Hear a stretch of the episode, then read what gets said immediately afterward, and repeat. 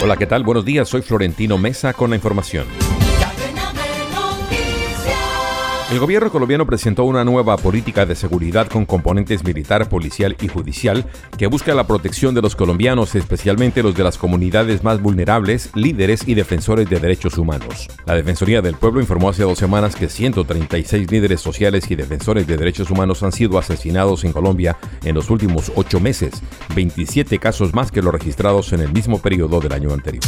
Ante un juez de control de garantías de Barranquilla, la Fiscalía General de la Nación imputó el delito de enriquecimiento ilícito de particulares a Aida Victoria Merlano Manzaneda, hija de la ex senadora Aida Merlano, quien se encuentra prófuga de la justicia en Venezuela. En la diligencia se señaló a Merlano Manzaneda como presunta responsable del delito mencionado en cuantía superior a 3.200 millones de pesos por su supuesta participación en la constitución de una empresa que tenía como fin ocultar bienes que pertenecían a su madre.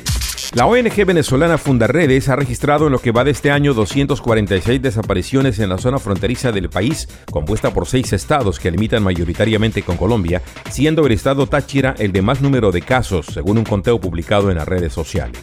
Además, la ONG denunció que una constante en los casos de desapariciones en las entidades fronterizas es la indiferencia del Estado venezolano para investigar, así como para atender las denuncias de los familiares de las víctimas.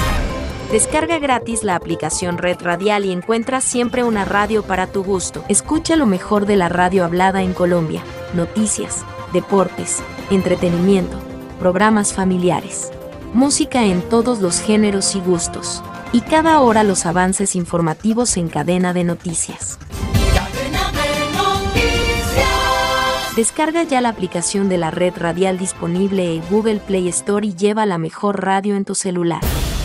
La misión de investigación de la ONU en Ucrania concluyó tras visitar ese país en junio que Rusia ha cometido crímenes de guerra durante su invasión, destacó el presidente de esta comisión tripartita, Eric Moss, en su comparecencia ante el Consejo de Derechos Humanos de Naciones Unidas. Muchos de esos asesinatos se perpetraron en personas previamente detenidas y numerosos fallecidos presentaban las manos atadas a la espalda, heridas en la cabeza y cortes en la garganta, indicios que demuestran que se trató de ejecuciones sumarias, indica el informe. Volveremos con más en Cadena de Noticias.